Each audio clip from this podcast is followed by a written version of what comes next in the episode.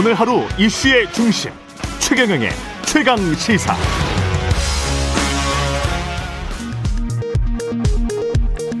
라디오 정보센터 뉴스입니다. 5위 전당대회 이후 개편된 더불어민주당 부동산 특별위원회가 오늘 오후 첫 회의를 엽니다.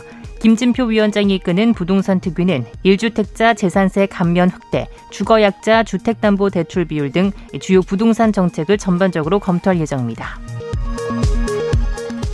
더불어민주당 송영길 대표는 오늘 평택항 부두에서 화물 컨테이너 적재 작업을 하다가 숨진 고 이선호 씨의 사고 현장을 찾아 안전 위험 요소를 점검하고 현장 최고위원회를 열어 재발 방지 대책을 논의합니다. 계열사 부당 지원 의혹을 받는 박삼구 전 금호아시아나 그룹 회장의 구속 여부가 오늘 결정됩니다. 박 전 회장은 아시아나항공 등 계열사를 이용해 총수 지분율이 높은 금호 고속을 부당하게 지원한 혐의를 받고 있습니다. 한인 4명을 숨지게 한 미국 애틀란타 총격범 로버트 에런 롱이 살인, 흉기 공격, 총기 소지, 국내 테러리즘 등 혐의로 기소됐습니다. 현재 검찰은 롱에게 증오범죄 혐의를 적용하고 사형을 구형하겠다는 의향을 밝혔습니다. 지금까지 라디오 정보센터 뉴스 아나운서 장수연이었습니다.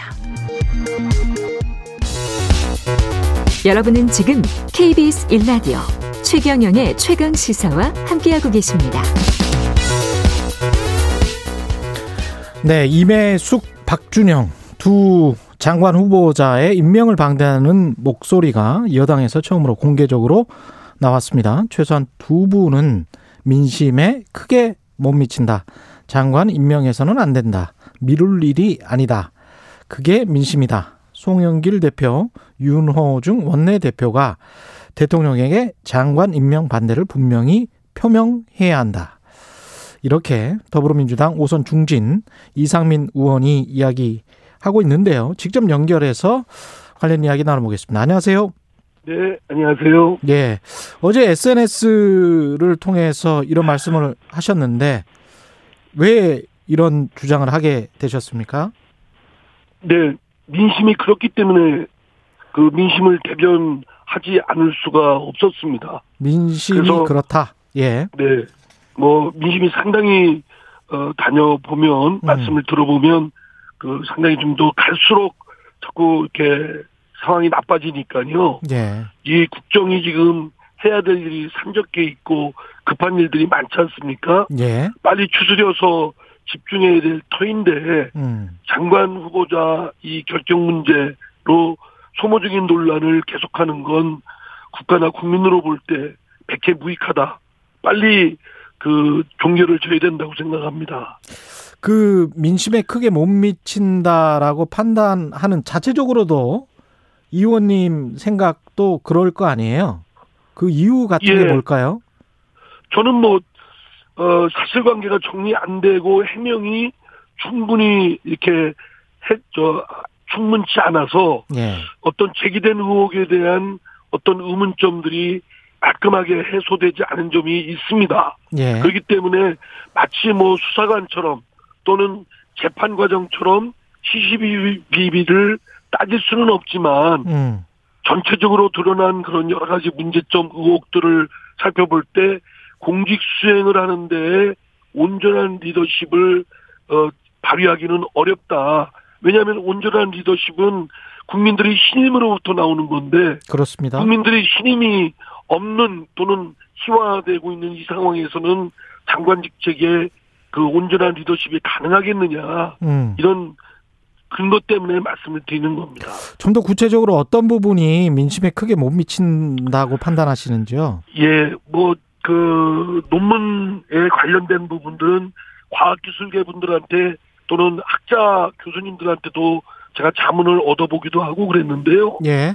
거의 이구동성으로 아, 이런 것은 연구계나 또는 교수사회에서는 용납할 수 없는 일들이다. 예. 어, 그 아주 심한 그 이렇게 저 모욕적인 표현까지 쓰는 분들도 계시고 예. 또 그것이 이제 일반 시민들한테도 같은 생- 더하면 더했지 적진 음. 않고요. 예. 또어 그 어, 어쨌든 공금을 갖고 음. 해외에 출장 나가야 되는데 가족들과 함께 갔다라는 거에 대해서는 음. 정서적으로 우리 사회에서는 아직까지 받아들이지 않는 부분이다. 뭐 외국에서는 어떻다 뭐 어떻다 하지만 각 사회마다 갖고 있는 문화적 또는 정서적 기준이라는 게 있지 않습니까? 그렇죠. 아직까지 그렇지 않았는데 갑자기 지금 어, 장관 후보자의 경우에만 음. 예외적으로 그걸 어, 관행적이었다 뭐 이렇게 하는 건 그거는 어, 이연령 비연령이다라는 생각입니다. 지금 말씀하시는 거는 임혜숙 어, 과기부 장관 후보자 말씀하시는 거고요. 예. 네, 네. 또뭐 박준영 후보자의 경우도 어쨌든 드러난 어, 그런 것들이 뭐 들어보면 구구절절 어, 이런 사정이 있고 저런 사정은 있겠죠. 예. 그러나 그게 어, 정도가 너무 지나치다. 음. 또 일반 어, 시민들이 볼 때는 너무 희화할 정도로 좀 지나치다라는 것이 예. 대체적인 생각들이신 것 같습니다. 예. 그렇다면 이건 청와대의 인사검증 실패다 이렇게 생각을 하십니까? 뭐 추천이나 검증 과정에 있어서 모든 게 완벽할 수는 없겠죠. 예. 잘, 뭐 그게 의도적으로 그럴 리가 있겠습니까? 음. 하다 보면 어 구멍 생기는 것도 있고 미처 못 본 부분도 있는데 예. 어쨌든 그러나 그러 나중에 그러한 사실이 발견 아 발견이 됐다면 그러면은 추천과 인사 검증 과정은 보완이 필요하다는 것은 틀림없는 것이죠. 음. 의원님 외에도 민주당 내에서 이런 우려, 걱정의 목소리를 내는 사람들이 있나요? 예, 맞습니다. 많아요. 예. 근데 왜 표면화 네. 되지가 않죠? 아니 내부적으로는 예. 어, 이런 걱정의 목소리들을 내지만 예. 지금 당이 어쨌든 어려운 입장이고 음. 또 총력을 기울여서 해야 될 입장인데 예. 자꾸 이제 이런저런 얘기가 나오면 분열적 것이 분열적 그런 모습이 비춰지면 예. 국민들도 불안해하시고 또 국정 수행에도 어, 지장이 있을까 이런 걱정을 하는 분들도 상당히 많은 거지요. 그렇다고 원활한 소통이라는 측면에서 본다면 당연히 할 말은 해야 되는 것 같기도 한데요. 새 네, 지도부는 그- 그럼- 어떻게 해야 될까요? 그러면 네, 송영길 대표를 포함한 새 지도부 있지 않습니까? 윤호중 네, 원내대표. 네. 이게 송영길 반대 대표가 예. 이제 윤호중 대표가 최근에 이제 손출된 당 지도부 아니겠습니까? 예. 어, 민심도 잘 알- 아실 테고요. 예. 뿐만 아니라 국회의원들의 뜻을 물으려면 의원총회도 해- 해소 의원총회를 통해서 표출된 의견도 주- 중요하겠지만 설문지만 돌려도 금방 알 수 있는 부분이라고 생각됩니다. 설문지만 저는- 돌려도 알 수 있다. 예, 예. 지도부가 몰라서 어, 어떤 행동을 못한다 이거는 아닐 거라고 생각되고요. 예. 여러 저러 고민이 있겠지만 그럼에도 불구하고 이를 시간을 끌고 어, 갈수록 어, 하면 오히려 백해무익하다 소모적인 논란만 증폭된다라는 차원에서 지도부가 부담을 안고 대통령께 진언을 해야 되고 음. 어, 민심을 수습하고 반영하는 방향으로 나가야 된다고 생각합니다. 그 대통령이 14일까지 그 국회에 의견을 달라라고 이렇게 다시 이야기를 했단 말이죠. 그러면 그때 여당의 입장을 명확히 전달해야 된다. 누구는 되고 야- 누구는 안 된다. 이런 거를 명확히 전달해야 된다. 그런 말씀이시네요. 예, 지금. 그렇습니다. 야당은 뭐 입장이 이제 분명히 이제 공개적으로 표출이 됐지 않았습니까? 예. 이제 우리 여당 입장만 어 정리가 되면 될 거라고 생각됩니다. 예. 그것을 어 전달할 어 지위에 있는 분은 당 대표와 원 대표이니까 예. 부담스럽고 여러 가지 고민스러운 부분은 있겠지만 있겠지만 그러나 선택을 할 수밖에 없는 상황이라고 생각됩니다. 결단의 음. 문제지 예. 숙고의 시간은 아니라고 생각됩니다. 아, 결단을 해야 된다. 그 14일까지 아니면 14일 날에 또 간담회를 한다고 했으니까 그때 그 전이라도 하루라도 한 시라도 빨리 하는 것이 어 저는 적절하다고 생각되고요. 예. 고민 많이 한다고 해서 결론 달라지겠습니까? 음. 고민만 더 깊어지죠. 그렇군요. 예. 김부겸 총리 후보자와 관련해서는 어떻게 생각하세요? 야당은 연계해서 지금 이야기를 하는 모양새인데, 그러니까 모든 것이 지나치면 어 모자람보다 더 나을 거 없다 이런 말씀들이 있지 않습니까? 예. 그 야당의 주장도 너무 억지 주장이다. 어, 국무총리에 대한 인준 절차는 헌법에 규정되어 있는 절차입니다. 예. 이것은 야당이 거부하고 뭐 어, 이, 한다고 해서 거부할 수 있는 성질이 아니라 반드시 인사청문회를 하면 국회의원 전원의 인준 절차를 통해서 그 임명 여부가 결정짓도록 되어 있습니다. 예. 그렇기 때문에 국, 헌법에 정해진 절차대로 인준 절차는 국회 국무총리에 대한 인준 절차는, 절차는 절차대로 진행을 하고 예. 장관에 대한 부분은 장관의 그 부분은 별도로 또 협상이나 의논은 해야 된다. 이것이 균형 있는 방법이지. 음. 그냥 다 어, 송두리째 모두 다 비토하고 거부하고 안 된다. 이러면 국정을 마비시키겠다는 떼거지에 불과하다. 예. 그 또한 국민들로부터 외면을 받을 것이다라는 말씀을 감히 드립니다. 법사위원장 자리 가지고 계속 이 여야가 그 격화되고 있잖아요. 네네. 어떻게 생각하십니까? 이 부분은 아, 법사위원장 뭐 야당 의원일 때 법사위원장을 했습니다. 예. 그렇기 때문에 사실 뭐 개인적인 의견이나 논리의 일관성 이런 걸 당위성을 따지면 예. 당연히 뭐 어 그 관행은 존중돼야 된다고 생각하는 게 제 개인적 입장입니다만 예. 또 그런 입장은 어 전부터 그런 피력을 좀 해왔고 음. 그러나 뭐 그건 제 개인적인 입장이고 저 원내 대표는 나름의 협상 전략 대야 협상 전략을 갖고 있기 때문에 예. 제가 그를 뭐 약화시키는 발언은 좀 자제하겠습니다. 그 발언을 자제하겠다는 뜻이 약간 좀 그래도 협상에 어 임해야 된다. 여당이 그런 뜻으로도 해석이 되네요. 글쎄요, 제 개인적인 생각을 제가 쉽게 말하기가 잘- 예. 잘못하면 제가 그냥 저 당내에서 예. 나쁜 사람이 되니까. 수, 예. 예.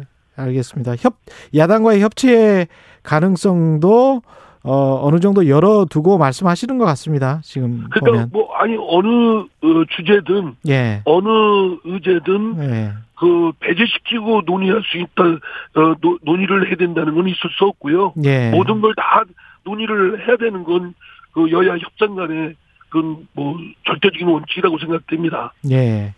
전직 대통령하고 이재용 삼성전자 부회장 뭐 같이 한꺼번에 패키지로 이렇게 논의할 문제는 아닌 것 같긴 합니다만은 각각의 그 다른 문제가 있을 수 있어요. 사명과 네. 관련해서는 어떻게 생각하세요?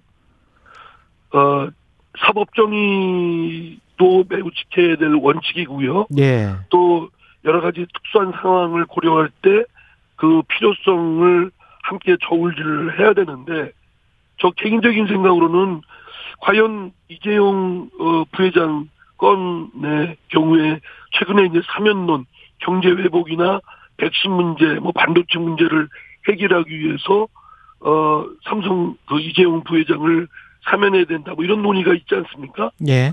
근데 그 부분은 저 개인적으로는 납득하기 어렵습니다. 음. 이재용 부회장의 어, 경제 범죄를 어, 전- 범죄 또 어, 형사 범죄를 저지른 그 정도와 예. 지금 특별한 사정을 헤쳐나가야 되는데 이재용 부회장의 필요성이 이게 잘 맞아 떨어지지가 않아요. 음. 이재용 부회장이 어, 교도소 밖에 있다고 해서 갑자기 뭐 어떤 상황이 어, 어, 호전되고 예. 또 이제 바뀔 수 있다라고 생각하는 건 너무 어, 지나친 과대한 생각 아닌가. 어. 오히려 어, 그쪽 입장 이재용 부회장 쪽에 상당한 로비력이 어, 언론이나 또는 일, 사회 일각 또는 정치권에 이렇게 좀 불어넣어진 거 아닌가라는 의심까지 들 정도입니다. 그렇군요. 이 그 문재인 정부 임기 이제 1년 남았는데요. 개혁이냐 민생이냐 가지고 좀 이야기가 계속 진행되고 있는 것 같은데 어떻게 보세요? 저는 지금 최고의 그 국민들의 그 삶은 삶에 대한 그 문제 해결은 민생 회복이라고 생각합니다. 예. 지금 코로나 위기 극복해야 되고 하기 위해서 백신과 치료제를 확보해야 되고 그리고 경제에 엄청난 어려움을 겪고 있는 양극화가 심화된 예. 또 코로나 때문에 가중된 분들에 대한 어떤 지원책을 획기적으로 하는 문제, 또 청년 일자리 문제가 쉽게 풀어지지는 않지만 그러나 우리가 집중해서 해야 될 아젠다들이 있기 때문에 예. 여기에 저는 최우선 순위를 둬서 해야 될 것이고요. 예. 물론 사회의 여러 개혁해야 될 과제들도 해야 됩니다. 해야 음. 되지만 우선적으로 해야 될 일이 있는 거 아니겠습니까? 음. 그리고 그 어, 민생 회복을 바탕으로 해서 국민의 신임을 얻은 다음에 그 국민의 신임을 바탕으로 해서 개혁도 해나가야 개혁이 속도감 있게 또 추동력 있게 유효하게 해낼 수 있지 민생 회복도 제대로 하지 못하면서 또는 온갖 문제들은 널려 있으면서 개혁한다고 하면 국민들이 뒷받침해 주시겠습니까? 예. 그건 공허한 얘기라고 생각합니다. 이- 이상민 의원님이 대전이 지역구시죠? 네, 대전 유성입니다. 대전 유성도 집값 많이 올랐습니까? 많이 올랐습니다. 재산세 부담이 예. 어 그 부동산가 오르는 것과 연동해서 어 재산세와 또 건강보험료 이런 것들이 예. 올라가서 예. 이것들에 대한 불만이 어, 굉장히 많습니다. 지역 누가, 구민들이 그런 이야기 많이 하죠. 예, 누가 뭐 예. 이사 갈 것도 아니고 이거 팔아서 음. 돈 챙길 것도 아닌데 일가구 어, 일주택자들 같은 경우에 예. 예, 예, 예. 예. 재산세만 잔뜩 올려놓고 음. 이게 뭐냐 이게 하면 불만이 많습니다. 어떻게 해야 된다고 보세요? 제가 부동산 전문가가 아니기 때문에 제가 뭐 섣불리 어떻다고 얘기하기가 예. 좀 어려운 입장이고요. 예. 상당히 복잡한 문제입니다. 음. 나름대로 정부가 노력은 했지만 사실은 풍선 효과 뭐 이렇게 이걸 해결하다 보면 저런 문제가 생기고 저런 문제를 또 해결하려고 하다 보면 어 이런 문제가 생기는 것이 참 복잡한 문제이기 때문에 어 많은 전문가들과 또 어, 국민들이 뜻을 잘좀 헤아려서 조심조심 이렇게 차근차근 해나가야 된다. 예. 이거를 일거에 해결할 수 있다고 생각하는 건 오히려 사태를 그르친다고 생각합니다. 예. 의원님께서 공동 발의자로 참여한 평등 및 차별 금지법이 있어요. 네, 네. 이른바 평등법. 이거는 어떤 의미가 있나요? 어, 인간에 누구나 존엄하지 않습니까? 예. 다그 존엄하다는 측면에서는 다 똑같이 차별받아야 되지만 사회 구석구석에는 장애인 차별이라든가 인종 차별이라든가 또는 성소수자 차별이라든가 또 경제력 때문에 차별받는다든가 뭐 어, 나이 드셨다고 해서 차별받는다든가 이런 일은 없어야 되지 않겠습니까? 그렇죠. 그럼에도 예. 불구하고 여전히 현실은 차별이 있고 웅덩이가 파여져 있고 높다란 성벽이 있기 때문에 음. 그런 높다란 성벽을 없애고 파여진 웅덩이를 메꾸자는 그런 취지의 법입니다. 그렇군요. 그 이제 뭐 이상민 의원님 저 뭡니까 대통령 후보로는 나가시지는 않는 거죠? 않죠? 아유, 저는 뭐 부족한 게 많은 그렇죠. 사람이 그런 걸 꿈도 못 꿔봤어요. 예. 근데 당 내에서 이제 대통령 후보와 관련해서 어 대선 경선 연기론 이야기 나오고 당내 분위기가 어떻습니까? 무- 누군가 아, 대선 후보에 어떤 줄을 대고 뭐 이런 분위기가 형성이 돼 있습니까?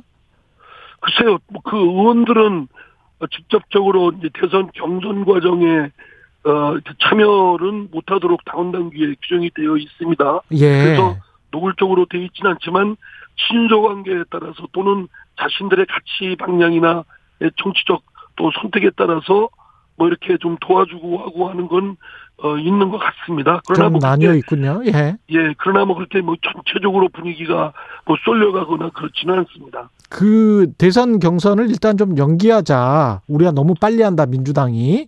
그 안에서는 그런 이야기가 있나요? 글쎄 거기에 관해서는 어떻게- 별로 예. 저도 언론을 통해서만 듣고 있고요. 예. 그게 뭐, 어, 더불어민주당 내에서 뜨거운 쟁점이 지금 아직은 뭐 그렇게 아닌 것 같습니다. 뭐 아, 일부. 예. 제기하는 의원들이 있고 반박하는 의원들이 있는데 음. 저는 이 문제도 예. 그렇게 어, 어, 뜨거운 논란이 될 그런 성격은 아니라고 봅니다. 그게 중요하냐? 예, 예. 그렇게 예. 중- 국민들 입장에서 중요한 것이 아니기 때문에 예. 이런 문제를 증폭시키고 뭐 이렇게 논란을 벌이는 건 자승자박이라고 생각합니다. 그것보다는 코로나 그 다음에 양극화 이 문제가 제일 중요하다. 이런 제일 말씀이시네요. 중요하지 않겠습니까? 국민들 입장에서는 예. 그걸 해야 되는 것이 정치의 역할이고 예. 정당의 역할이라고 생각합니다. 알겠습니다. 오늘 말씀 감사하고요. 더불어민주당 이상민 의원이었습니다. 고맙습니다. 네, 감사합니다.